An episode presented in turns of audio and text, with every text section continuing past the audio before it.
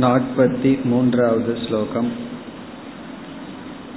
ஸ்வயமாத்மேதி பர்யாயோ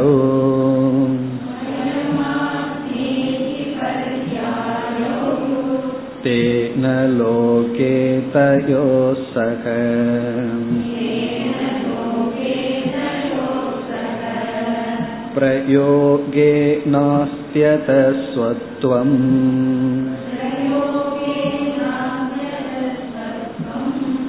ஆத்மத்வம் சான்யவாரகம்.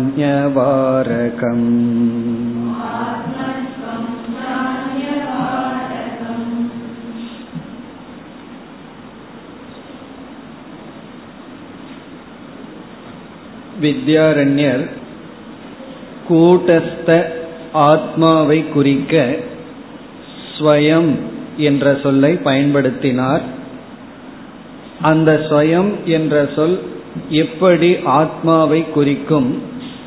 ஸ்வயம் என்ற சொல்லானது மற்றதை நீக்குகிறதே, அதைத்தானே செய்கின்றது என்று நாற்பத்தி இரண்டாவது ஸ்லோகத்தில் பூர்வபக்ஷி கூறுகின்றான். ஸ்வயம்ங்கிற சொல் கூட்டஸ்தனை குறிப்பதில்லை, அல்லது ஆத்மாவை எப்படி குறிக்கும்?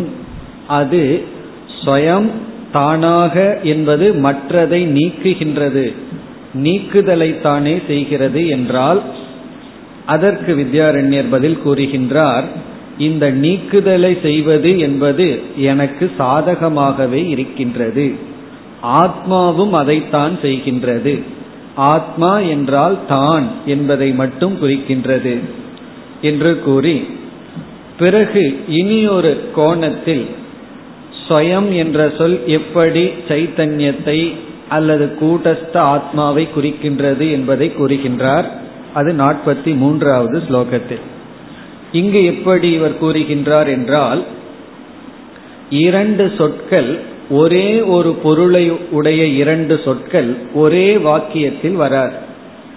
கை என்ற சொல்லும் கரக என்ற சொல்லும் ஹஸ்தக என்ற சொல்லும் கையை குறிப்பதனால் கரக ஹஸ்தக என்று சேர்ந்து வராது. காரணம் என்ன? சேர்ந்து வந்தால் இந்த இரண்டும் பர்யாயம் அல்ல, அதாவது ஒரே ஒரு அர்த்தத்தை குறிக்கின்ற சொற்கள் அல்ல. இதிலிருந்து என்ன சொல்கின்றார்? ஆத்மா ஸ்வயம் இந்த இரண்டும் எப்பொழுதும் சேர்ந்து வராது. ஆத்மா ஸ்வயம் என்பது ஒரு வாக்கியத்தில் சேர்ந்து வராது. காரணம், இந்த இரண்டும் ஒன்றையே குறிப்பதனால், கரக ஹஸ்தக என்பதை குறிப்பதனால் சேர்ந்து வராது. ஒரே ஒரு பொருளை குறிப்பதனால் இந்த இரண்டு சொற்களும் சேர்ந்து வராது. ஆகவே ஸ்வத்துவம் என்பது ஆத்மாவைத்தான் குறிக்கும். இங்க ஸ்வயம்ங்கிறது ஆத்மாவை குறிக்காமல் இருந்தால் இந்த ஸ்வயம் ஆத்மாவோடு சேர்ந்து வந்திருக்க வேண்டும். அது ஆத்மாவை குறிப்பதனால் ஆத்மாவுடன் சேர்ந்து வருவதில்லை. அதைத்தான் கூறுகின்றார் நாற்பத்தி மூன்றாவது ஸ்லோகத்தில். ஸ்வயம் ஆத்மா இதி பர்யாயவ். ஸ்வயம் என்ற சப்தமும் ஆத்மா என்ற சப்தமும் பர்யாயவ். பர்யாயக என்றால் ஒரே ஒரு பொருளை குறிக்கின்ற சொற்கள், சினானிமஸ் என்று கூறுகின்றோம், ஒரே ஒரு பொருளை குறிக்கின்ற சொற்கள். ஆத்மா என்ற சொல்லும் ஸ்வயம் என்ற சொல்லும் பர்யாயமாக இருக்கின்றது, அதாவது இரண்டு சொற்கள் ஒரே ஒரு பொருள். ஆகவே தேன லோகே தயோசக பிரயோகக நாஸ்தி. தேன என்றால் பர்யாயத்வாத், பர்யாயமாக இருக்கின்ற காரணத்தினால், லோகே என்றால் உலக வழக்கத்தில், அதாவது விவகாரத்தில், தயோகோ இந்த இரண்டுக்கும், அதாவது ஆத்மா ஸ்வயம் என்ற இரண்டு சொற்களுக்கும் சக பிரயோகக நாஸ்தி. சக பிரயோகம் என்றால் சேர்ந்து இருத்தல் என்கின்ற பயன்பாடு, யூசேஜ் நாஸ்தி இல்லை. இந்த இரண்டும் பர்யாயமாக இருப்பதனால் இந்த இரண்டும் சேர்ந்து வருதல் என்பது கிடையாது. அது நமக்கு நன்கு தெரிகின்றது. இப்ப வந்து ராமன் காட்டுக்கு செல்கின்றார், லக்ஷ்மணரும் செல்கின்றார் அப்படின்னு சொல்லும் பொழுது, ராமக லக்ஷ்மணக அப்படின்னு சேர்ந்து சொல்லலாம். ராமர் ராமர்னு சொல்லுவோமோ? ராமரும் தசரதருடைய மூத்த பிள்ளையும் செல்கிறார்கள் சொல்லுவோமா? தசரதருடைய மூத்த பிள்ளையும் ராமரும் ஒன்றாக இருப்பதனால் அப்படி பயன்படுத்தினால் தசரதருடைய மூத்த பிள்ளை ராமர் என்று சொன்னால் இரண்டும் தனித்தனி சொற்கள் அல்ல, ஒன்று அடைமொழி ஆகிவிடும், அஜெக்டிவ் நவுன் ஆயிரும், ரெண்டு நவுன்கிற அர்த்தத்துல வராது. அப்படி பர்யாயம் என்று சொன்னால் ராமர் காட்டுக்கு செல்கிறார்னு சொல்லலாம், ராமர் லக்ஷ்மணர் காட்டுக்கு செல்கிறார்கள் சொல்லலாம், தசரத புத்திரர் தசரதருடைய மூத்த புத்திரர் லக்ஷ்மணர் காட்டுக்கு செல்கிறார்கள் சொல்லலாம். ஆனால் ராமரும் தசரதருடைய மூத்த புத்திரரும் காட்டுக்கு செல்கிறார்கள் அப்படின்னு சொல்ல முடியாது, ஏன்னா பர்யாயமாக இருக்கின்றது. அதுதான் சக பிரயோக நாஸ்தி. ஆகவே என்ன அதக ஆகவே ஸ்வத்துவம் ஆத்மத்துவம் ச, இந்த சொத்துவம் என்பதும் ஸ்வயம் என்பதும் ஆத்மா என்பதும் அந்நியவாரகம், மற்றதையெல்லாம் நீக்கி தன்னை மட்டும் குறிக்கின்ற சொற்கள். அதாவது சொத்துவம் மற்றதைத்தான் நீக்குதுன்னு பூர்வபக்ஷி சொன்னான், ஆத்மாவை குறிக்கலையேன்னு. இங்க வித்யாரண்யர் என்ன சொல்றார்? ஆத்மாவும் அதைத்தான் செய்யுதுன்னு சொல்றார். இந்த ஆத்மாங்கும் என்ற சொல்லும் மற்றதையெல்லாம் நீக்குகின்றது. எது போல? சொத்துவம் போல. எப்படி சொத்துவம்ங்கிறது ஸ்வயம் தான்ங்கிறது மற்றதை நீக்குதோ, தன்னை மட்டும் வச்சிருக்கோ, அதே தான் ஆத்மாவும் செய்கிறது. ஆத்மா என்றாலும் தான் மட்டும் என்பது பொருள். ஆகவே ஸ்வத்துவம் என்பது ஆத்மாவை குறிப்பதில் தவறில்லை. இப்ப வந்து இவர் ஸ்வயம்ங்கிற சொல் கூட்டஸ்த சைத்தன்யத்தை குறிக்கிறதுல தப்பில்லைன்னு சொன்னார். ஆத்மா சைத்தன்ய சொரூபம், இதை மனதில் வைத்து கொண்டு மீண்டும் ஒரு பூர்வபக்ஷி வருகின்றான். உன்னுடைய சொத்துவம் ஆத்மாவை குறிக்கின்றது என்றால் ஆத்மா சைத்தன்ய சொரூபமாக இருக்கும் பொழுது ஜட முதலிய இடங்களில் இந்த சொத்துவம் செல்ல போகின்றது என்று மீண்டும் ஒரு பூர்வபக்ஷம் வருகின்றது. நாற்பத்தி நான்காவது ஸ்லோகத்தில் கடஸ்வயம் ந ஜானாதி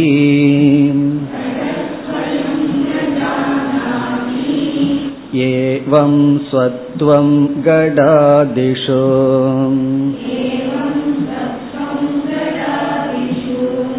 அசேதனேஷு திருஷ்டம் சேத் திருஷ்யதாமாத்ம சத்வதக.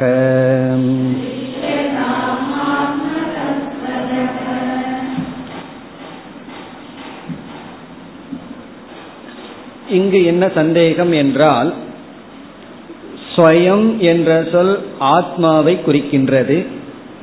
ஆத்மாவோ சேதன தத்துவம், அதாவது சைத்தன்ய சொரூபம். அப்படி என்றால் ஸ்வயம் என்பது சைத்தன்யத்தை குறிக்கின்ற ஒரு சொல். ஸ்வயம் இஸ் ஈக்வல் டு ஆத்மா என்றால், ஆத்மா இஸ் ஈக்வல் டு சேதனம் என்றால் ஸ்வயம் இஸ் ஈக்வல் டு வாட்? ஸ்வயம் என்பது ஆத்மா, ஆத்மா என்பது சைத்தன்யம், கான்சியஸ் பிரின்சிபிள். அப்படி என்றால் ஸ்வயம் என்பது சைத்தன்ய சொரூபம். அப்படி இருக்கையில் நம்முடைய வழக்கத்தில் ஸ்வயம் என்பது ஜடமான பொருளிடமும் சென்றுள்ளது, ஜடமான பதார்த்தத்திடமும் ஸ்வயம்ங்கிறது சென்றிருக்கும் பொழுது நீங்கள் எப்படி ஸ்வயம் என்ற சொல்லை கூட்டஸ்தனுக்கு பயன்படுத்தலாம்? இங்க தகராறு என்ன தெரியுமோ? ஸ்வயம்ங்கிறத நீங்க பயன்படுத்துவது தவறு. அதுதான் பூர்வபக்ஷி. வித்யாரண்யர் விடமாட்டேங்கிறார். சரி விட்டுட்டு போன்னு சொல்றதுக்கு பதுவா நான் செஞ்சது சரிதான் அப்படின்னு சொல்லி கொண்டு வருகின்றார். அது வந்து சரியாக இருக்கின்றதுங்கிறத சொல்லி கொண்டு வரும் பொழுது இப்பொழுது பூர்வபக்ஷி ஒரு பிரயோகத்தை குறிப்பிடுகின்றான். ஸ்வயம்ங்கிற சொல் ஜட விஷயத்திலையும் இருக்கிறத நான் காட்டுகின்றேன் அப்படிங்கிறத இப்பொழுது காட்டுகின்றான். இப்பொழுது ஸ்லோகத்தை பார்த்தா கடக ஸ்வயம் ந ஜானாதி, பானை தானாக எதையும் அறியாது. அதான் டிரான்ஸ்லேஷன். கடக பானை ஸ்வயம் தானாக ந ஜானாதி எதையும் அறியாது. அதாவது ஒருவன் வந்து சரியா புரிஞ்சுக்க மாட்டேங்கிறான், யாராவது சொன்னாதான் ஒருத்தனுக்கு விளங்குது. அவனை சொல்லலாம் நம்ம வீட்டில் இருக்காரே, அது பொதுவாக யாரை சொல்லுவாங்க தெரியுமோ? மாப்பிள்ளை தானே சொல்லுவாங்க.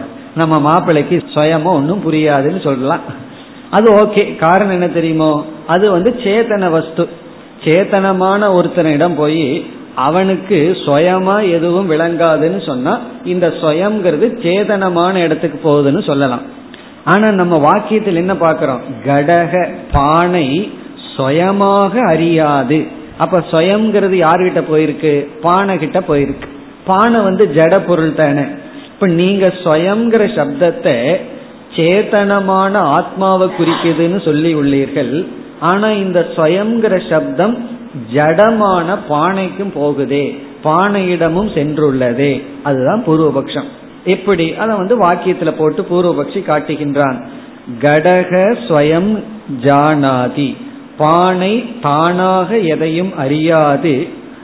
இதி ஏவம், அங்க இதிங்கிற ஒரு சொல் இருக்கு. இதி ஏவம், இவ்விதமாக ஸ்வத்துவம் ஸ்வயம் என்பது கடாதிஷு பானை முதலிய அச்சேதனேஷு திருஷ்டம் சேத், பானை முதலிய அச்சேதனமான வஸ்துக்களிடம் திருஷ்டம் என்றால் பிரயோகத்தை நாம் பார்க்கின்றோம் என்றால் கடாதிஷு அச்சேதனேஷு பானை முதலிய. நம்ம வந்து புஸ்தகம் தானே படிக்காது அப்படின்னு எல்லாம் சொல்றோம்.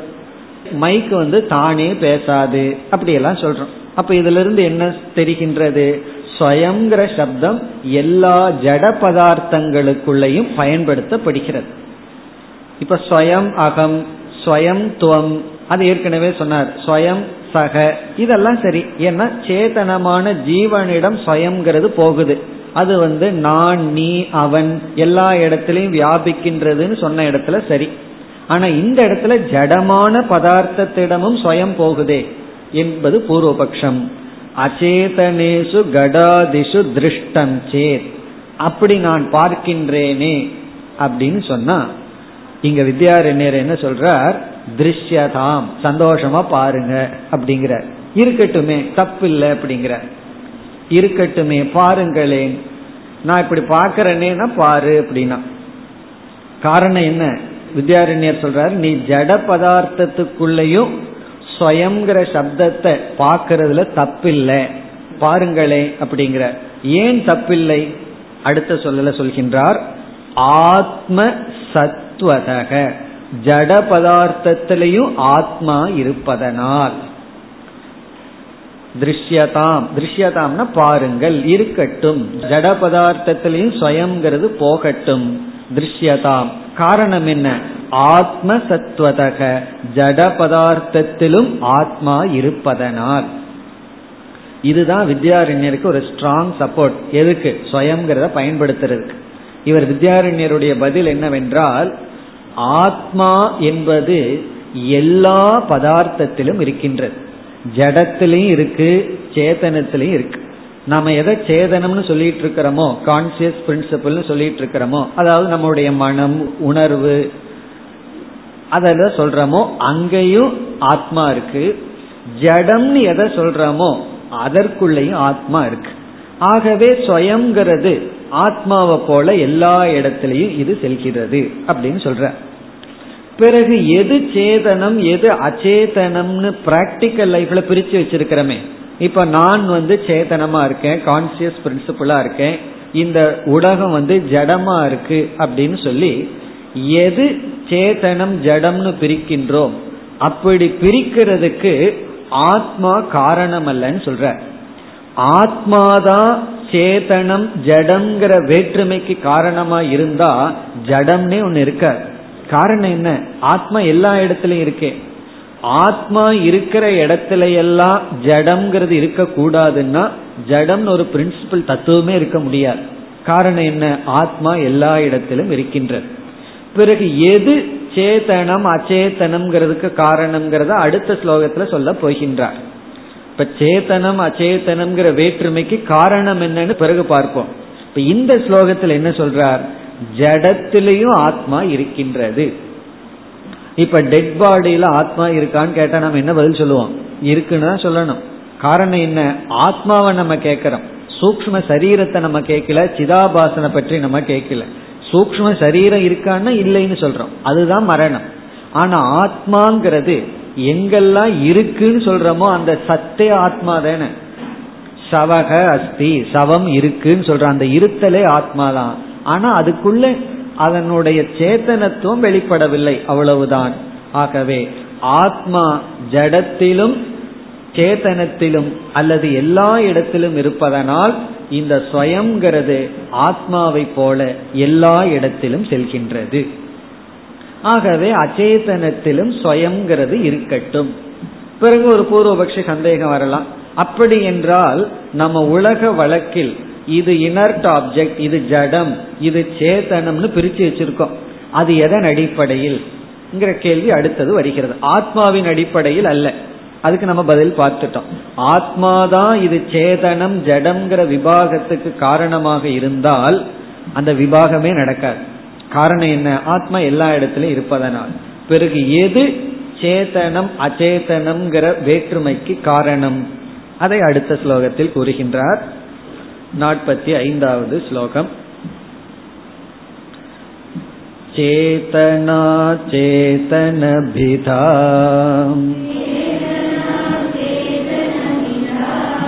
கூட்டஸ்தாத்மக்ருதா நகீம் கிந்து புத்திக்ருதா பாசம்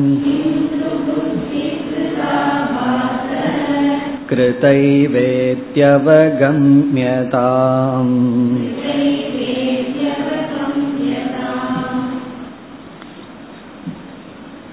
முதல் வரியில் ஆத்மா நாம் உலகத்தில் அனுபவிக்கின்ற சேதன அச்சேதன வேற்றுமைக்கு காரணம் அல்ல என்று குறிப்பிடுகின்றார்.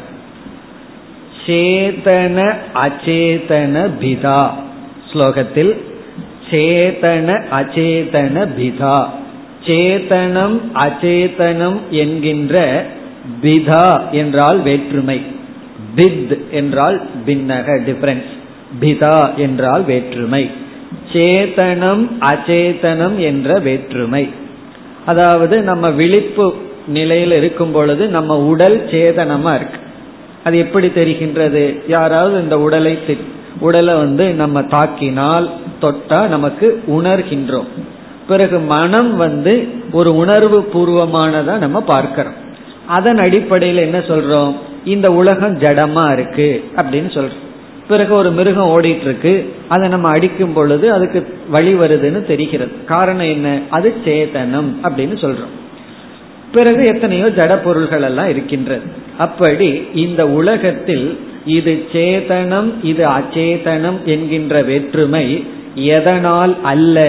அதை கூறுகின்றார். கூட்டஸ்த ஆத்ம கிருதா நகி, நகின இல்லை, வரவில்லை, இந்த வேற்றுமை வரவில்லை. எதனால்? ஆத்ம கிருதா, ஆத்மாவினால் உருவாக்கப்படவில்லை. இந்த ஆத்மாவுக்கு இனி ஒரு பெயர் கூட்டஸ்த, கூட்டஸ்தனாக, கூட்டஸ்தன நித்தியம் மாறாத, மாறாத இருக்கின்ற ஆத்மாவினால் செய்யப்பட்டதல்ல, உருவாக்கப்பட்டதல்ல. கிருதான உருவாக்கப்பட்டது. எது உருவாக்கப்பட்டதுன்னா பிதா வேற்றுமை, வேற்றுமை உருவாக்கப்பட்டது.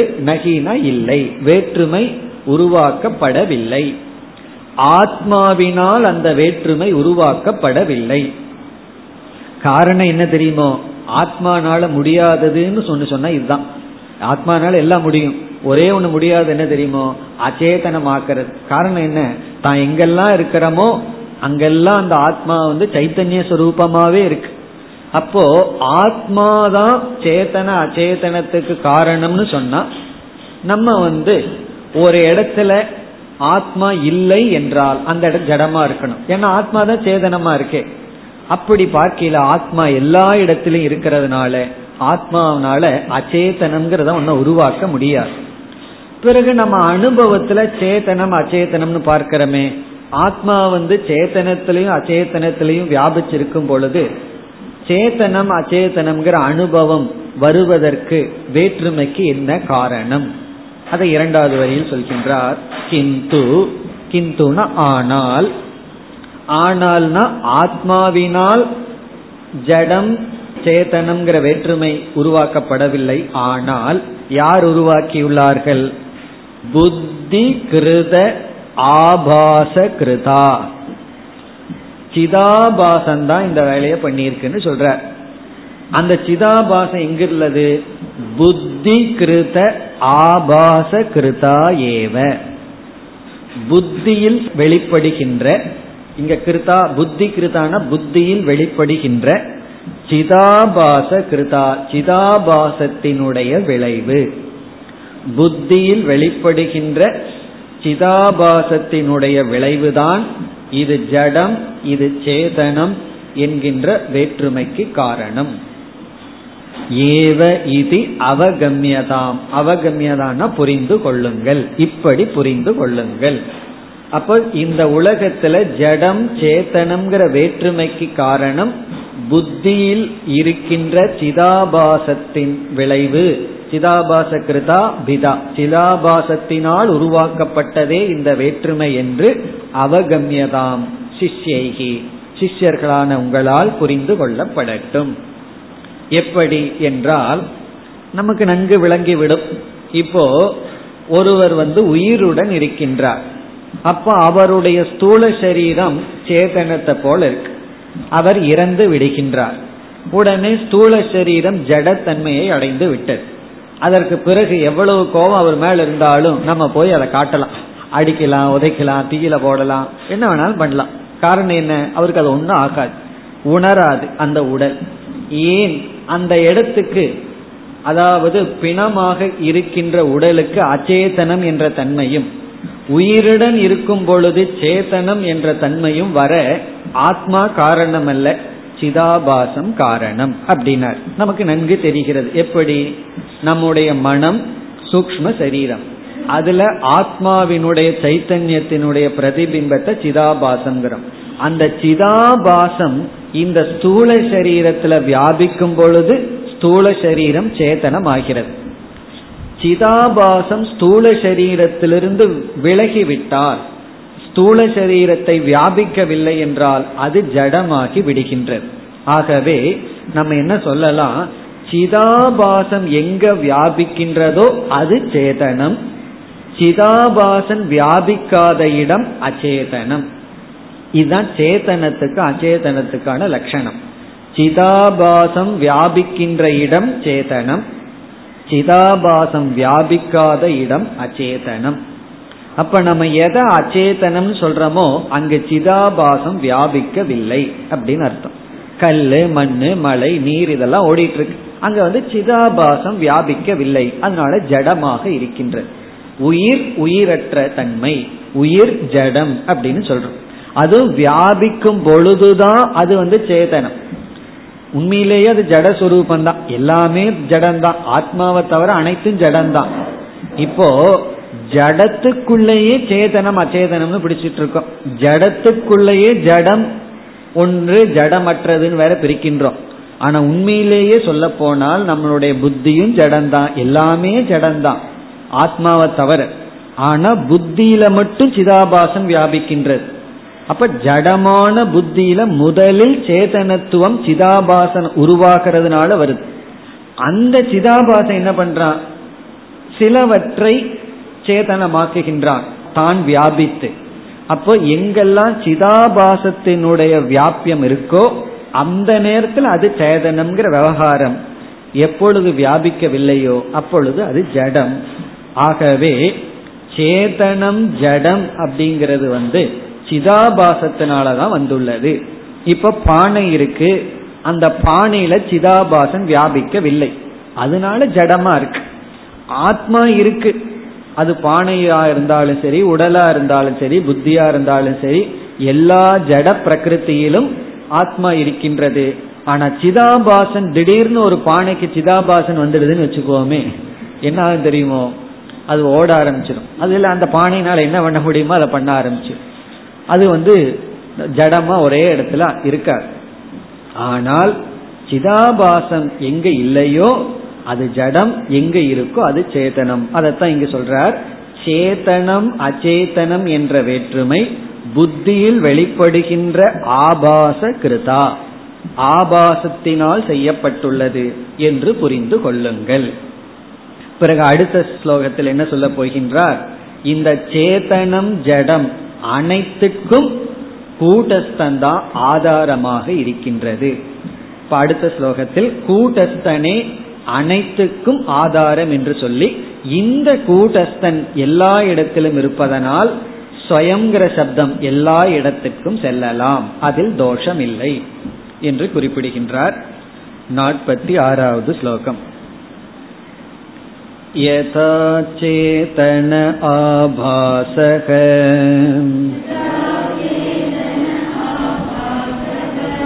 கூட்டஸ்தே பிராந்தி கல்பிதக.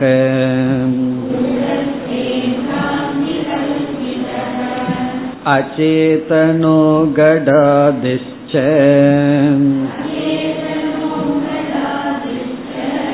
ததா தத்ரைவ கல்பிதஹ.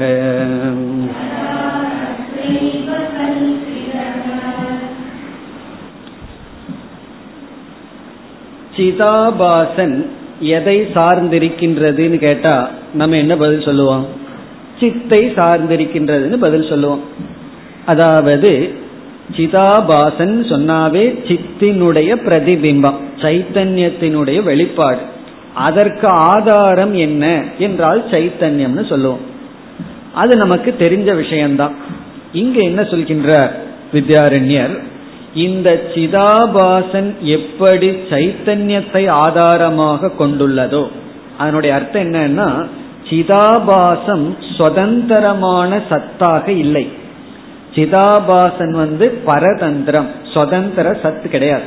அதற்குன்னு இண்டிபெண்டன்ட் எக்ஸிஸ்டன்ஸ் கிடையாது. அதனுடைய இருப்பே சைத்தன்யத்தை சார்ந்திருக்கு. சூரியனுடைய பிரதிபிம்பத்தை தண்ணீர்ல பார்க்கிறோம்.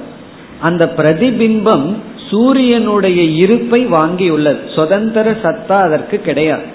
சுதந்திர சத்தா இருக்குன்னா சூரியன் போயிடுதுன்னு வச்சுக்கோமே, அந்த பிரதிபிம்பமும் போயிரு போகக்கூடாது. அது சூரியன் போனா அதுவும் போயிருது. ஆகவே சூரியனை மறைச்சோம்னா அதுவும் மறைஞ்சிருது. அப்படி சிதாபாசம் சைத்தன்யத்தை சார்ந்திருக்கு, அது நமக்கு புரிகின்றது. இப்ப மற்ற மதவாதிகள் அல்லது பெரிய பிரச்சனை எங்க வருது அப்படின்னா, இந்த சிதாபாசன் புத்தியில வியாபிக்கின்றதே, புத்தியில தானே சிதாபாசன் வெளிப்படுகிறது. அந்த புத்தி சைத்தன்யத்துக்கு அப்பாற்பட்டு இருக்கின்ற தனி தத்துவமா அல்லது அதுவும் சைத்தன்யத்தை சார்ந்திருக்கின்ற ஒரு மித்யா வஸ்துவா? இங்கதான் மதபேதமே வருகின்றது. கருத்து வேறுபாடு இந்த இடத்துலதான் வருது. இங்கு எந்த பிரகிருதி ஜடமான புத்தியில சிதாபாசன் வெளிப்படுகிறதோ அந்த புத்தியினுடைய ஸ்டேட்டஸ் என்ன, எக்ஸிஸ்டன்ஸினுடைய ஸ்டேட்டஸ் என்ன என்றால், அதுவும் நம்ம அத்வைதத்தில் என்ன சொல்றோம், சைத்தன்யத்தை சார்ந்திருக்கின்றது. அதற்கும் சுதந்திர சத்தா கிடையாது. அதுவும் அதற்கும் ஆதாரம் சைத்தன்யம்தான். ஏன்னா அதையத்தான் நம்ம மாயைங்கிறோம் அல்லது பிரகிருத்தின்னு சொல்றோம். அதுவும் புருஷனை சார்ந்துள்ளது. அந்த கருத்தை இங்கு குறிப்பிடுகின்றார். இது வந்து அத்வைதத்தினுடைய ஏற்றுக்கொள்கின்ற கருத்து. வேற யாரும் இதை ஏற்றுக்கொள்ள மாட்டார்கள்.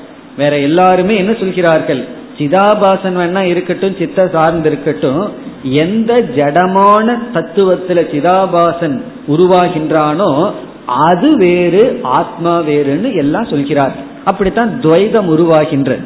இப்ப இங்க வித்யாரண்யர் என்ன சொல்றார், சிதாபாசன் எப்படி மித்யாவாக சுதந்திர சத்தாவாக இல்லையோ அதுபோல எந்த ஜடமான புத்தியில் சிதாபாசன் வெளிப்படுகிறதோ அந்த ஜடமான புத்திக்கும் சுதந்திர சத்தா இல்லை, அதுவும் சித்த சார்ந்திருக்கு. பிறகு சில இடத்துல சிதாபாசன் வெளிப்படுவதில்லை, பானை முதலிய இடம், அதுவும் எதை சார்ந்திருக்கின்றது, சைத்தன்யத்தை சார்ந்துள்ளது. ஆகவே கூட்டஸ்த சைத்தன்யம் அனைத்துக்கும் ஆதாரம். அனைத்தும் என்றால் என்ன, சிதாபாசனுக்கும் ஆதாரம், சிதாபாசன் வெளிப்படுகின்ற புத்திக்கும் பிரபஞ்சத்துக்கும் கடம் முதலிய அனைத்துக்கும் ஆதாரம். அதைத்தான் இங்கு குறிப்பிடுகின்றார். இப்பொழுது ஸ்லோகத்திற்குள் சென்றால், சேதனமான ஆபாசம் இங்க சேதனகங்கிறது ஆபாசத்துக்கு அடைமொழி. எப்படிப்பட்ட ஆபாசம்? ஆபாசம்னா பிரதிபிம்பம், ரிஃப்ளெக்ஷன். சேதனமான ஆபாசமானது. இது வந்து எக்ஸாம்பிளா சொல்ற, உதாரணமா சொல்றாரு. என்ன, இதுல வந்து சந்தேகம் கிடையாது, இதுல கருத்து வேறுபாடு கிடையாது. எக்ஸாம்பிளுக்கு லட்சணமே அதுதான். எங்க வந்து விப்ரதிபத்தி இல்லையோ அதுதான் திருஷ்டாந்தம். எக்ஸாம்பிள்லயே ப்ராப்ளம் வந்துடுதுன்னா பிறகு எப்படி அதை வச்சுட்டு சொல்ல முடியும்? அப்படி உதாகரணம் வந்து சர்ச்சைக்குரிய விஷயமா இருக்கக்கூடாது. அதனால இங்க உதாகரணம் என்ன, சேதனமான சிதாபாசமானது கூட்டஸ்தே கூட்டஸ்தனிடத்தில், ஆத்மாவின் இடத்தில், சொரூப சைத்தன்யத்தின் இடத்தில், பிராந்தி கல்பிதக பிராந்தியினால் கற்பிக்கப்பட்டுள்ளது, அறியாமையினால் கற்பிக்கப்பட்டுள்ளது, ஏற்றி வைக்கப்பட்டுள்ளதுங்கிற கூட்டஸ்த சைத்தன்யத்தின் மீது அதனுடைய பிரதிபிம்பமானது ஏற்றி வைக்கப்பட்டுள்ளது, கற்பிக்கப்பட்டுள்ளது. அதே போல இரண்டாவது வரியில் அச்சேதனக கடாதிகிச்ச ததா, ததான அவ்விதம், அதே போல கடாதிகி அச்சேதனகச்ச பானை முதலிய அச்சேதனங்கள், பானை முதலிய அச்சேதனங்கள், அதாவது ஜடமான இந்த பிரகிருதி, அதுவும் இந்த இடத்துல புத்தி எல்லாத்தையும் எடுத்துக்கணும். புத்தி சிதாபாசம் இல்லாத புத்தி அல்லது பானை முதலிய அனைத்து அச்சேதனங்களும் தத்ரைவ கல்பிதக அதே இடத்தில் கல்பிக்கப்பட்டுள்ளது. தத்ர ஏவ, தத்ர ஏவ அப்படின்னா குத்ர ஏவ, கூட்டஸ்தே ஏவ அதே கூட்டஸ்தனிடத்தில். எப்படி கல்பிக்கப்பட்டுள்ளது? அங்கேயும் ஒரு வார்த்தையை போட்டுக்கணும், பிராந்தியா கல்பிதக பிராந்தியில் கல்பிக்கப்பட்டுள்ளது, அதே கூட்டஸ்தனிடத்தில் பிராந்தியினால் கற்பிக்கப்பட்டுள்ளது. இதுல என்ன புதிய விஷயம் இருக்குன்னு நமக்கு அந்த சந்தேகம் வரலாம். எதை உதாரணமா சொல்லியிருக்கார், எதிலிருந்து எதை நம்ம புதிதா புரிஞ்சுக்க சொல்றாருங்கிறது சற்று நுணுக்கமாக கவனிச்சா புரியும். அதாவது கூட்டஸ்தனுடைய பிரதிபிம்பம், சைத்தன்யத்தினுடைய பிரதிபிம்பம், அதுல நமக்கு சந்தேகம் இல்லை, அது பொய், அது கற்பிக்கப்பட்டுள்ளதுங்கிறத சந்தேகம் இல்லை. எதுல கற்பிக்கப்பட்டுள்ளது? சைத்தன்யத்தினிடத்தில். அதற்கு வேறாக இருப்பது போல் பிராந்தியா கற்பிக்கப்பட்டுள்ளது. அதை உதாரணமா வச்சுட்டு அதே போல அனைத்து ஜடங்களும் இதே சைத்தன்யத்துலதான் கற்பிக்கப்பட்டுள்ளது. அப்படின்னா என்ன அர்த்தம்? இந்த உபாதியும் மித்தியா, உபாதியில வெளிப்படுகின்ற அந்த சிதாபாசனும் மித்தியா, இந்த இரண்டும் கூட்டஸ்தனிடத்தில் கற்பிக்கப்பட்டுள்ளது. இனி இந்த ஸ்வயம் அப்படிங்கிற சொல்ல பயன்படுத்தி கொண்டு, இந்த ஸ்வயம்ங்கிற சப்தத்தை கூட்டஸ்தனுக்கு பயன்படுத்தி வந்தார். இந்த விசாரத்தை இனிமேல் முடிவுரை செய்ய விரும்புகின்றார். அப்படி முடிவுரை செய்ய விரும்பும் பொழுது என்ன சொல்ல, எப்படி முடிக்கின்றார்? இந்த விக்ஷேபம்ங்கிறது வந்து நடக்கக்கூடாதுதான், ஆனா நடந்து விட்டது, இந்த விக்ஷேபந்தான் அத்தியாசம், அந்த கருத்தை இனிமேல் முடிக்க போகின்றார். மீண்டும் நமக்கு பூர்வபக்ஷி சித்தாந்தம் வர போகின்றது. ஆனா இனி வந்து முடிப்பதற்கு முன்னாடி மீண்டும் இந்த ஸ்வயத்தை விடமாட்டேங்கிறான். யாரு? பூர்வபக்ஷி. இந்த ஸ்வயம்ங்கிறத நான் விடமாட்டேனே அப்படின்னு சொல்லும் பொழுது அந்த ஸ்வயம்ங்கிறத மீண்டும் விளக்கி முடிக்க போகின்றார். நம்ம எதை ஞாபகம் வச்சுக்கணும், இப்ப நம்ம எந்த விசாரத்தில் இருக்கோம்?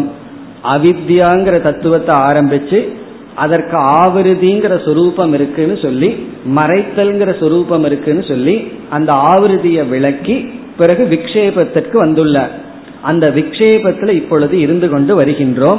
அப்படி இருக்கும் பொழுது அந்த கூட்டஸ்தனுக்கு ஸ்வயம்ங்கிற வார்த்தையை பயன்படுத்தி விட்டார். ஆகவே சந்தேகம் வந்து விட்டது, அது எப்படி ஸ்வயம்ங்கிற வார்த்தை கூட்டஸ்தனுக்கு போகும் என்று. அதை நிலைநாட்டி கொண்டு வருகின்றார். மீண்டும் ஒரு சிறிய பூர்வபக்ஷம். ஏன்னா இது வந்து கிராமட்டிக்கலா இருக்கிறதுனால சில பேர்த்துக்கு இந்த இடத்துல ஒரு அலுப்பு தட்டிடலாம். எதுக்கு சும்மா ஸ்வயம் ஸ்வயம்னு நம்ம ஸ்வயம் பண்ணிட்டு இருக்காரு, ஸ்வயம் ஸ்வயம்னு நம்ம குழப்புறாருன்னு சந்தேகம் வரலாம். இப்போ அதனுடைய கடைசி இடம் இதுதான். அதனால அடுத்தது ஒரே ஒரு ஸ்டெப்பு தான். அதுக்கப்புறம் ஸ்வயம் விசாரம் எல்லாம் முடிவடைய போகின்றது. அது எதற்கு சொல்றேன்னா, இனி ஸ்வயத்திலேயே இருந்துருவாரோ இந்த அத்தியாயம் பூராங்கிற ஒரு பயம் வரலாம். அப்படி கிடையாது. ஸ்வயம்ங்கிறத முடிக்க போகின்றார். அப்படி முடிக்கும் பொழுதும் ஒரு சிறிய சந்தேகத்துடன் அந்த சந்தேகத்துக்கு பதிலை கூறி ஸ்வயம்ங்கிறத முடிச்சு விக்ஷேபத்தை முடிக்க இருக்கின்றார்.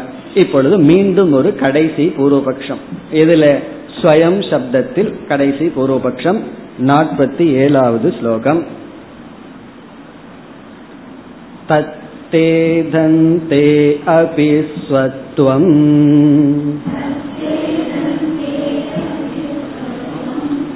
இவத்வமகமாதிஷு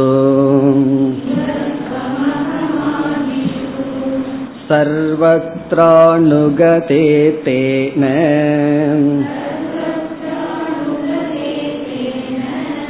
தயோரப்யாத்மதேதி சேத்.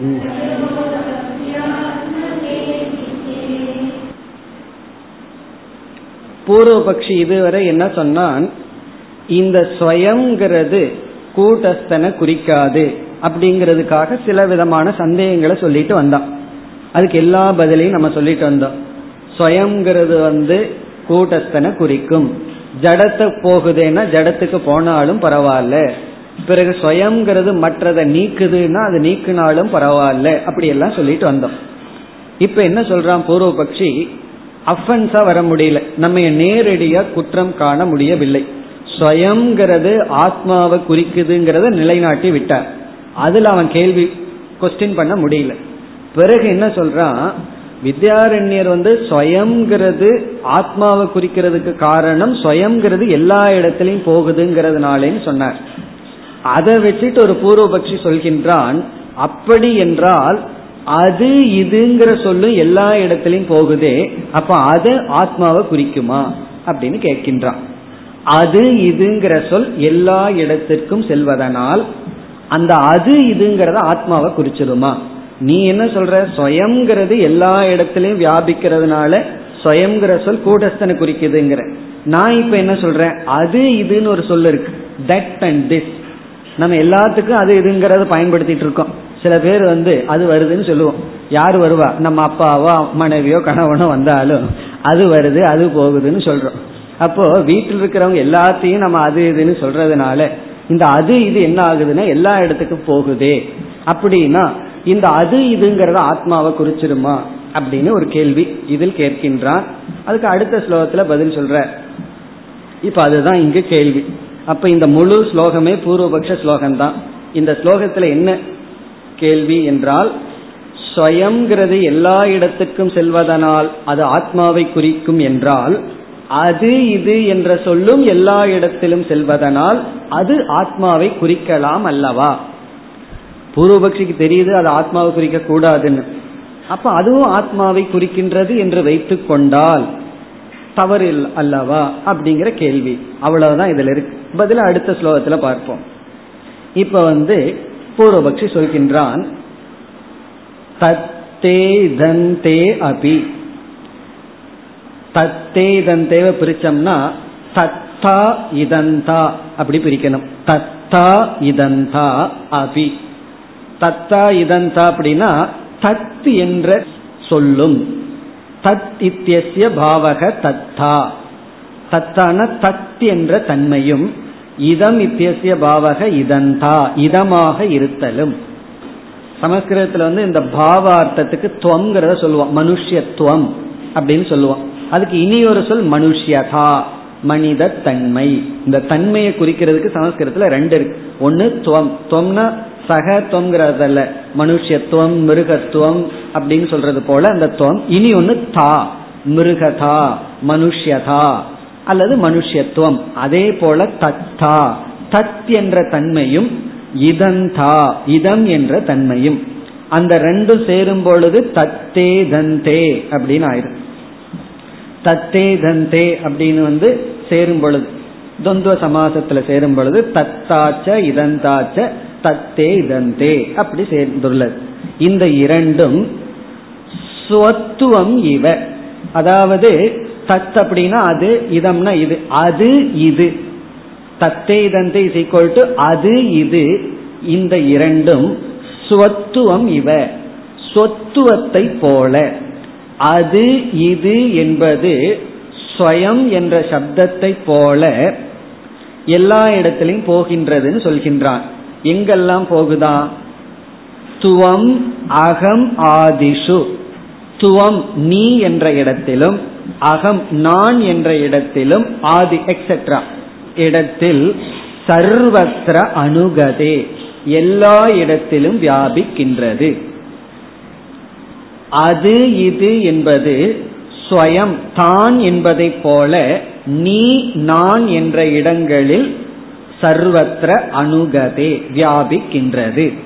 தேன ஆகவே அப்படி வியாபிக்கின்ற காரணத்தினால் தயோகோ அதி, தயோகோன்னு அந்த இரண்டுக்கும், அது இது என்ற இரண்டுக்கும், that and this ஆங்கிலத்தில் that and this அது இது என்ற இரண்டுக்கும் ஆத்மதா இதி சேத் ஆத்மாவை குறிக்கின்ற தன்மை வருகின்றது என்றால், இப்படி ஒரு கேள்வியை நான் கேட்டால் என்ன பதில் சொல்வீர்கள்?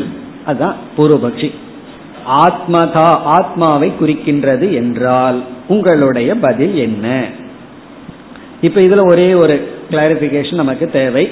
அது எப்படி அது இதுங்கிறது நான் நீ என்ற இடத்திற்கு செல்லும் அப்படின்னா, ஆக்சுவலி பிரயோகம் இருக்கு, சத்துவம் சகத்துவம் அப்படின்னு இருக்கு. அப்படிப்பட்ட நீ சத்துவம் பிரியான் பிரிய ரூபா கும்ச காமான் அபித்யாயன் நச்சுக்கேதோ அத்திய சாட்சிகின்னு கடோபனிஷத்துல வந்திருக்கு. யமதர்மராஜா சொல்றார், சத்துவம் அப்படிப்பட்ட நீ நச்சுக்கேதா, நீ என்ன பண்ண? எல்லாத்தையும் நினைத்து கொண்டு இந்த பிரியம் பிரிய ரூபங்களை எல்லாம் நினைத்து கொண்டு துறந்துள்ளாய் அப்படின்னு நச்சுக்கேதனை யமதர்மராஜா புகழும் பொழுது அப்படிப்பட்ட நீ அப்படின்னு சொல்றார். அப்ப சகத்துவம், அப்ப சகங்கிறது துவங்கிறதுக்கு முன்னாடி வந்துள்ளது. சகங்கிறது அவன், அப்படிப்பட்ட நீ, அதாவது அது வந்து தத் சப்தத்தினுடைய பொருள். தத்துங்கிறது வந்து சக சா தத் அப்படி மூன்று லிங்கத்துல இருந்து வருகின்றது. அப்போ நீங்கிற இடத்துல இருக்கு. பிறகு வந்து சோகம் அப்படின்னு சொல்றோம், சக அகம் அப்படின்னு சொல்றோம். சோகம் பகவக சோச்சாமி, அப்படிப்பட்ட நான் வருத்தப்படுகின்றேன்னு நாரதர் சொல்றார். அதுவும் இல்லாம அகம் பிரம்மாஸ்மிங்கிறத வந்து சில பேர் ஜபம் பண்ணும்போது சோகம்னு தியானம் செய்து சொல்லுவார்கள். சக அகம் சக அகம், நான் அவனாக, சக அவன், அகம் நானாக இருக்கின்றேன், அவன் நானாக இருக்கின்றேன்னு சொல்லி. அப்ப அகங்கிறதுக்கு முன்னாடி சக அதாவது தத்துங்கிற சப்தம் வருகின்றது. அப்படி எல்லா இடத்திலும் நான்கிற இடத்திலையும் அதுங்கிற சொல்லும். அதுங்கிறது அக்ரிணையா இருந்தா, அவன்கிறது வந்து உயிரிணையாக இருந்தா, அதாவது அவன் அல்லது அவள் அல்லது அது, இதெல்லாமே ஒரே ஒன்றுதான், ஜெண்டர் தான் வேறு. அப்படி சக அகம் சக அகம்னுங்கிற வார்த்தை இருக்கு. சத்துவங்கிற இடத்துல இப்படி எல்லா இடத்திலையும் அதுங்கிற சொல் வியாபிக்கும் பொழுது அந்த அதுங்கிறது ஏன் ஆத்மாவை குறிக்க கூடாது? இதுதான் கேள்வி. சக அகம், பிறகு அயம் அகம் அஸ்மி, அயம் அயம்ங்கிறது வந்து அகம்ங்கிற இடத்துல வந்துள்ளது. அயம்ங்கிற ஒரு சொல் இருக்கு, அயம் துவம், அது வந்து இதம்ங்கிறதுக்கு இதுங்கிறதுக்கு அயம் துவம், அயம் சக, அயம் அகம், இப்படியெல்லாம் இருக்கின்றதே. இதுதான் கேள்வி. இனி இதற்கு பதில் சொல்லணும். பதில் என்ன சொல்லி ஆகணும் வித்யாரண்யர்? சகத்துவம் என்பது சக அல்லது தத் இதம் என்ற சொற்கள் எல்லாம் பல இடத்துக்கு போனாலும் அது ஆத்மாவை குறிக்காது அப்படின்னு அவர் பதில் சொல்லி ஆகணும். அதுக்கு என்ன காரணத்துடன் பதில் சொல்கின்றார் என்பதை நாம் அடுத்த ஸ்லோகத்தில் இப்பொழுது பார்ப்போம். நாற்பத்தி எட்டு. தே ஆத்மத்வேப்யனுகதே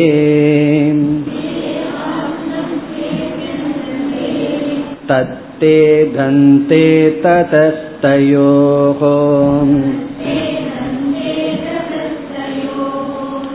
ஆத்மத்வம் நைவ சம்பாவ்யம்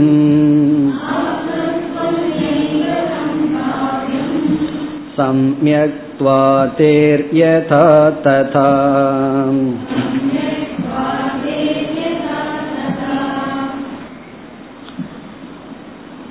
இங்கு சற்று இலக்கண அடிப்படையில் தான் பதில் சொல்லப்பட்டுள்ளது. இதெல்லாம் இலக்கணம் படிச்சிருக்கிறவங்களுக்கு தான் புரியும், இன்ட்ரெஸ்டா இருக்கும். இல்லை அப்படின்னா இதெல்லாம் எதுக்கு திடீர்னு வித்யாரண்யர் வந்திருக்காருங்கிற ஒரு கேள்வி வரும். நம்ம எல்லாம் ஸ்கூல்ல இலக்கணம் படிச்சு எக்ஸாமினேஷன் முடிஞ்ச உடனே மறக்கிற ஃபர்ஸ்ட் சப்ஜெக்ட் என்ன தெரியுமோ? கிராமர் தான். மீதியாவது ஞாபகம் வச்சிருப்போம், ஏதாவது இலக்கணத்தை அங்கேயே நம்ம மறந்துருப்போம். அதற்கு பிறகு யாராவது வேற லாங்குவேஜ் படிச்சிருந்தா இலக்கணத்தை பற்றிய ஞாபகம் வரும். அதனாலதான் ஒருவர் சொல்லுவார், ஒருவர் வந்து அவங்க தாய்மொழிக்கு அப்பாற்பட்ட மொழி தெரிஞ்சாதான் அவங்களுக்கு அவங்க தாய்மொழியினுடைய பெருமையை புரியுமா. காரணம் என்ன, வேற லாங்குவேஜுக்குள்ள போகும்போது இலக்கணம்னா என்ன அப்படின்னு கொஞ்சம் படிப்போம். சமஸ்கிருதம் ஏதாவது கொஞ்சம் படிச்சிருந்தா அந்த இலக்கணம் மீண்டும் நமக்கு ஞாபகத்துக்கு வரும். இப்ப அதே அடிப்படையில தான் பதில் சொல்றார். இதை நம்ம எப்படி புரிந்து கொள்ளலாம்? முதல்ல புரிந்து கொண்டு ஸ்லோகத்திற்குள்ள போகலாம். அதாவது வித்யாரண்யர் ஏற்றுக்கொள்கின்றார், இந்த தது இதம்ங்கிற சொல், அது இதுங்கிற சொல் வந்து எல்லா இடத்துலையும் போயிருக்கு, அதை நான் ஒத்துக்கிறேன் அப்படிங்கிறார். ஏன்னா அயம் ஆத்மா பிரம்ம அப்படின்னே இருக்கு. அயம் ஆத்மா பிரம்மங்கிற மகா வாக்கியத்துக்குள்ளேயே இந்த அயம், இது, இந்த ஆத்மா அப்படிங்கிற அயம்ங்கிறது ஆத்மா கிட்ட போயிருக்குங்கிறதையும் கூட ஒத்துக்கிறார். பூர்வபக்ஷிக்கு அதை சொல்ல தெரியல, சும்மா அகம்ங்கிற இடத்துல தோம்கிற இடத்துல தான் சொன்னானே தவிர வித்யாரண்யர் அதுக்கு மேல போறார். இந்த அயம்ங்கிற சொல் வந்து ஆத்மா கிட்டையும் போயிருக்கு, நான் அதை ஒத்துக்கிறேன், ஆனா அது ஆத்மாவை குறிக்காது அப்படிங்கிறார். அதற்கு காரணம் என்னவென்றால், அதாவது ஆங்கிலத்துல வந்து ப்ரோனவுன் அப்படின்னு நம்ம சொல்றோம். ப்ரோனவுன் அப்படின்னா என்ன? அதாவது ஒருவருடைய பெயர் இருக்கு, அந்த பெயரையே சொல்லாம அவர் அப்படிங்கிற வார்த்தைக்கு ப்ரோனவுன், உரிச்சொல் அப்படின்னு பெயர்.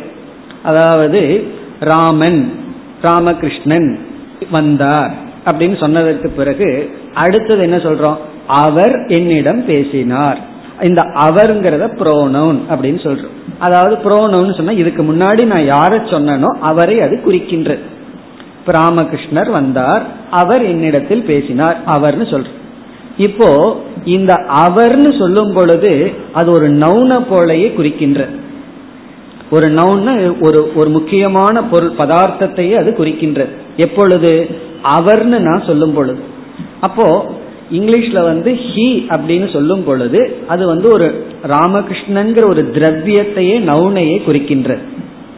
ஆனால் இதே ப்ரோனவுனை நான் அவருக்கு அட்ஜெக்டிவாகவும் பயன்படுத்தலாம். அந்த ராமகிருஷ்ணர் அப்படின்னு நான் சொல்லலாம். அவர் என்னிடம் பேசினார்னு சொல்லிட்டு இனி ஒருத்தர்கிட்ட சொல்றேன், அந்த ராமகிருஷ்ணன் எனக்கு இவ்விதம் கடிதம் எழுதினார்னு சொல்றேன். இப்ப இனி ஒருவர் என்ன புரிஞ்சுக்கிறார்? எந்த ராமகிருஷ்ணர் அப்படின்னா எவர் என்னிடம் பேசினாரோ அந்த ராமகிருஷ்ணன் புரிஞ்சுக்கிறார். அப்போ சக ராமகிருஷ்ணக அப்படின்னு நான் சொல்லும் பொழுது இந்த அந்தங்கிறது இப்ப புரோனவுனா கிடையாது, அஜெக்டிவா செயல்படுகின்றது. ஒரு வந்து விசேஷணமாக அது செயல்படுகின்றது. எப்படி என்றால், முன்ன வந்து அவர்னு சொல்லும் பொழுது அஜெக்டிவ் கிடையாது, இண்டிபெண்டா நவுனை குறிக்கின்றது. அப்ப ப்ரோனவுனை ரெண்டு விதத்துல யூஸ் பண்ணலாம். ஒன்னு ஒரு நவுனாவே பயன்படும், அதாவது ஒரு முக்கியமான திரவியமாகவே பயன்படும், அல்லது அடைமொழியாகவும் அது பயன்படும். எப்பொழுதுனா சக ராமகிருஷ்ணகன்னு சொல்லும் பொழுது அந்த ராமகிருஷ்ணர். அப்ப இவருக்கு வந்து வேற ஏதோ ராமகிருஷ்ணர் இருக்கார், அவரை குறிக்கல, இவர்கிட்ட வந்து பேசிக்கொண்டு போன ராமகிருஷ்ணர் தான் மீண்டும் போன்ல பேசி இருக்கின்றார். அப்ப சக அப்படிங்கறது அந்த இடத்துல அவன்கிறத குறிக்கிறது இல்ல, அந்த என்பதை குறிக்கின்றது. இப்ப யம தர்மராஜா வந்து சத்துவம் அப்படிப்பட்ட நீன்னு சொல்லும் பொழுது அந்த நச்சுக்கேதனிட என்ன சொல்றார்? சக நச்சுக்கேதகன்னு சொல்லும் பொழுது சகங்கிறது அவன் அர்த்தம் அல்ல, அவன் நச்சுக்கேதன் அர்த்தம் அல்ல, அந்த அந்த அப்படிப்பட்ட வைராகியத்துடன் கூடிய நச்சுக்கேதன் என்று பொருள். அந்த அர்த்தத்துலதான் இந்த புரோனவுன் பயன்பட்டு உள்ளது. அந்த அடிப்படையில வித்யாரண்யர் என்ன சொல்றார்?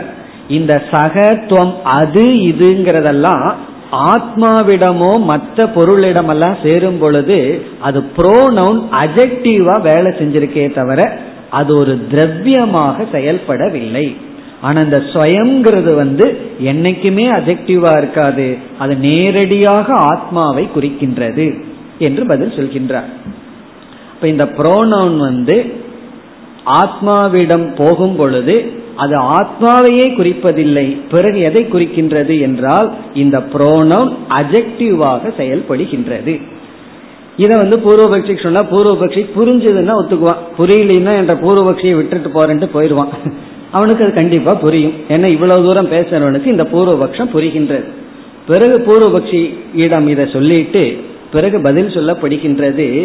அது அஜெக்டிவா இருந்ததுன்னா கண்டிப்பா அஜெக்டிவ் வேற நவுன் வேறதான், அஜெக்டிவ் நவுன் ரெண்டு சேராது என்ற அடிப்படையில் இந்த அது இது என்பதெல்லாம் விசேஷணமாக இருப்பதனால் விசேஷணமாக இருக்கின்ற சொல் நவுன் விசேஷத்தை குறிக்காது. அஜெக்டிவ் வேற நவுன் வேற என்ற அடிப்படையில் பதில் சொல்கின்றார். இது ஒரு பதில். அதாவது சுருக்கமா என்ன என்றால் ஸ்வயம்ங்கிறது நேரா ஆத்மாவுக்கு போகுது, அது இதுங்கிறது ஆத்மாவை குறிக்கல, ஆத்மாவினுடைய தன்மையை குறிக்கின்றது, அவ்வளவுதான். இப்ப தன்மையை குறிக்கிறது, அதை குறிப்பிடவில்லை. எப்படின்னா தது அப்படிங்கிற சொல் தத்துவமசிங்கிற இடத்துல ததுங்கிறது பிரம்மத்தை தான் குறிக்கின்றது. பிறகு எப்படின்னா அந்த ஏதோ ரொம்ப தூரத்தில் இருக்கின்ற அப்படிங்கிற மாதிரி ஒரு அஜெக்டிவா செயல்படுகிறதே தவிர முக்கியமாக அது குறிக்கவில்லை. அப்படி ஒரு பதில் குறிப்பிடுகின்றார். இதுல இனியொரு பதிலும் இருக்கின்றது. அது என்ன பதில் என்றால், இப்ப வந்து ஆத்மா ஸ்வயம் அப்படிங்கிறது நேரடியா ஆத்மாவை குறிக்கின்றது. இந்த அது இதுன்னு சொன்னோம்னா நம்ம எதை வேணாலும் எடுத்துக்கலாமே. அது வருதுன்னு சொன்னா, இப்ப வீட்டுல ஒருத்தர் உட்கார்ந்துட்டு இருக்கார், அது வருது அப்படின்னு சொன்னா அவர் வந்து யார சொல்றாரு, வீட்டில் இருக்கிற ஆளை சொல்றாரா நாயை சொல்றாரா, எதை வேணாலும் சொல்லலாமே. அப்போ அது அப்படிங்கிறது பொதுவானது, அது இதைத்தான் நம்ம சொல்லிவிட முடியாது. ஆகவே ஆனா ஸ்வயம் அப்படிங்கிறது தான்கிற அர்த்தத்தையே நேரடியா குறிக்கின்றது, ஆத்மாங்கிறதும் தான்கிற சொரூபத்தை குறிக்கின்றது. இந்த அது இதுங்கிறது எல்லா இடத்துலையும் போனாலும் அது நேரடியாக ஆத்மாவை குறிக்க முடியாது. அதுங்கிறது எப்படி ஆத்மாவை குறிக்க முடியும், இதுங்கிறது எப்படி ஆத்மாவை குறிக்க முடியும். அப்படி ஒரு பொருளும் நேரடியாக எடுத்துக் கொள்ளலாம். இப்ப ஸ்லோகத்திற்குள் சென்றால், தே ஆத்மத்வேபி அனுகதே, அதுக்கப்புறம் ஒரு சொல்றதுக்கு தத்தே தந்தே, அதை முதல்ல எடுத்துக் கொள்ளணும். அப்ப தே அப்படின்னா இந்த இடத்துல சக தே அப்படின்னு த்விவச்சனம், தத்தேங்கிற த்விவச்சனம், தது தே தாணி, அந்த தே இரண்டு, அந்த இரண்டு என்ன, தத்தே இதந்தே, தத்தே இதந்தே தே, அதாவது அது இது என்ற இந்த இரண்டும், அது இது என்ற இந்த இரண்டும் ஆத்மத்வே அபி அணுகதே, அது ஆத்மாவிடம் சென்றாலும், அது ஆத்மாவிடம் இந்த இரண்டு சொற்களும் சென்றாலும் ஆத்மத்வே அபி அணுகதே, ஆத்மாவிடமும் இது சென்றுள்ளது. ஆனா எப்படி சென்றுள்ளது அப்படிங்கறதுலதான் இங்க முக்கியம். ஒரு அஜெக்டிவா போயிருக்கு, அதாவது விசேஷணமாக சென்றுள்ள காரணத்தினால் அப்படின்னு புரிந்து கொள்ளணும். தத்தே இதந்தே ஆத்மத்வே அணுகதே பவதக, ஆத்மாவிடமும் சென்றுள்ளது. ஆனால் அது ஆத்மாவை குறிப்பதில்லை, அது ஏங்கிறத கடைசியில சொல்ற, ததக ஆகவே தயோகோ அந்த இரண்டுக்கும் ஆத்மத்துவம் நைவ சம்பாவியம், அந்த இரண்டுக்கும் அது இது என்ற இரண்டுக்கும் ஆத்மாவை குறி ஆத்மாவையே குறித்தல் என்பது நைவ சம்பாவியம் சம்பவிக்காது, கண்டிப்பாக சம்பவிக்காது. காரணம் என்ன, கடைசியில் சொல்றார் சம்யக்த்வாதேஹே யதா, சம்யக் அப்படின்னா நன்றாக இருக்கிறது. இங்க சம்யக்ங்கிறது அஜெக்டிவ குறிக்கிறது, நல்லா இருக்கு நல்லா இல்லைன்னு சொல்றமே. அப்ப சம்யக்த்வாதேஹே அப்படின்னா நன்றாக இருக்கின்றது என்கின்ற விசேஷணத்தை போல. இப்ப நல்லா இருக்கு குட் அப்படிங்கிறது வந்து எப்படி ஒரு அஜெக்டிவா இருக்கோ அது மெயினா இருக்கிறத குறிப்பதில்லையோ அது போல சம்யக்த்வாதேகே விசேஷணம் இவ. அப்ப வந்து அஜெக்டிவா தான் அது செயல்படுதே தவிர நவுனா செயல்படவில்லை, ஒரு பதமாக செயல்படவில்லை, ஒரு விசேஷணமாகத்தான் செயல்பட்டுள்ளது. மேலும் அடுத்த வகுப்பில் தொடர்வோம். ஓம் பூர்ணமதః பூர்ணமிதம் பூர்ணாத் பூர்ணமுதச்யதே பூர்ணஸ்ய பூர்ணமாதாய பூர்ணமேவாவசிஷ்யதே. ஓம்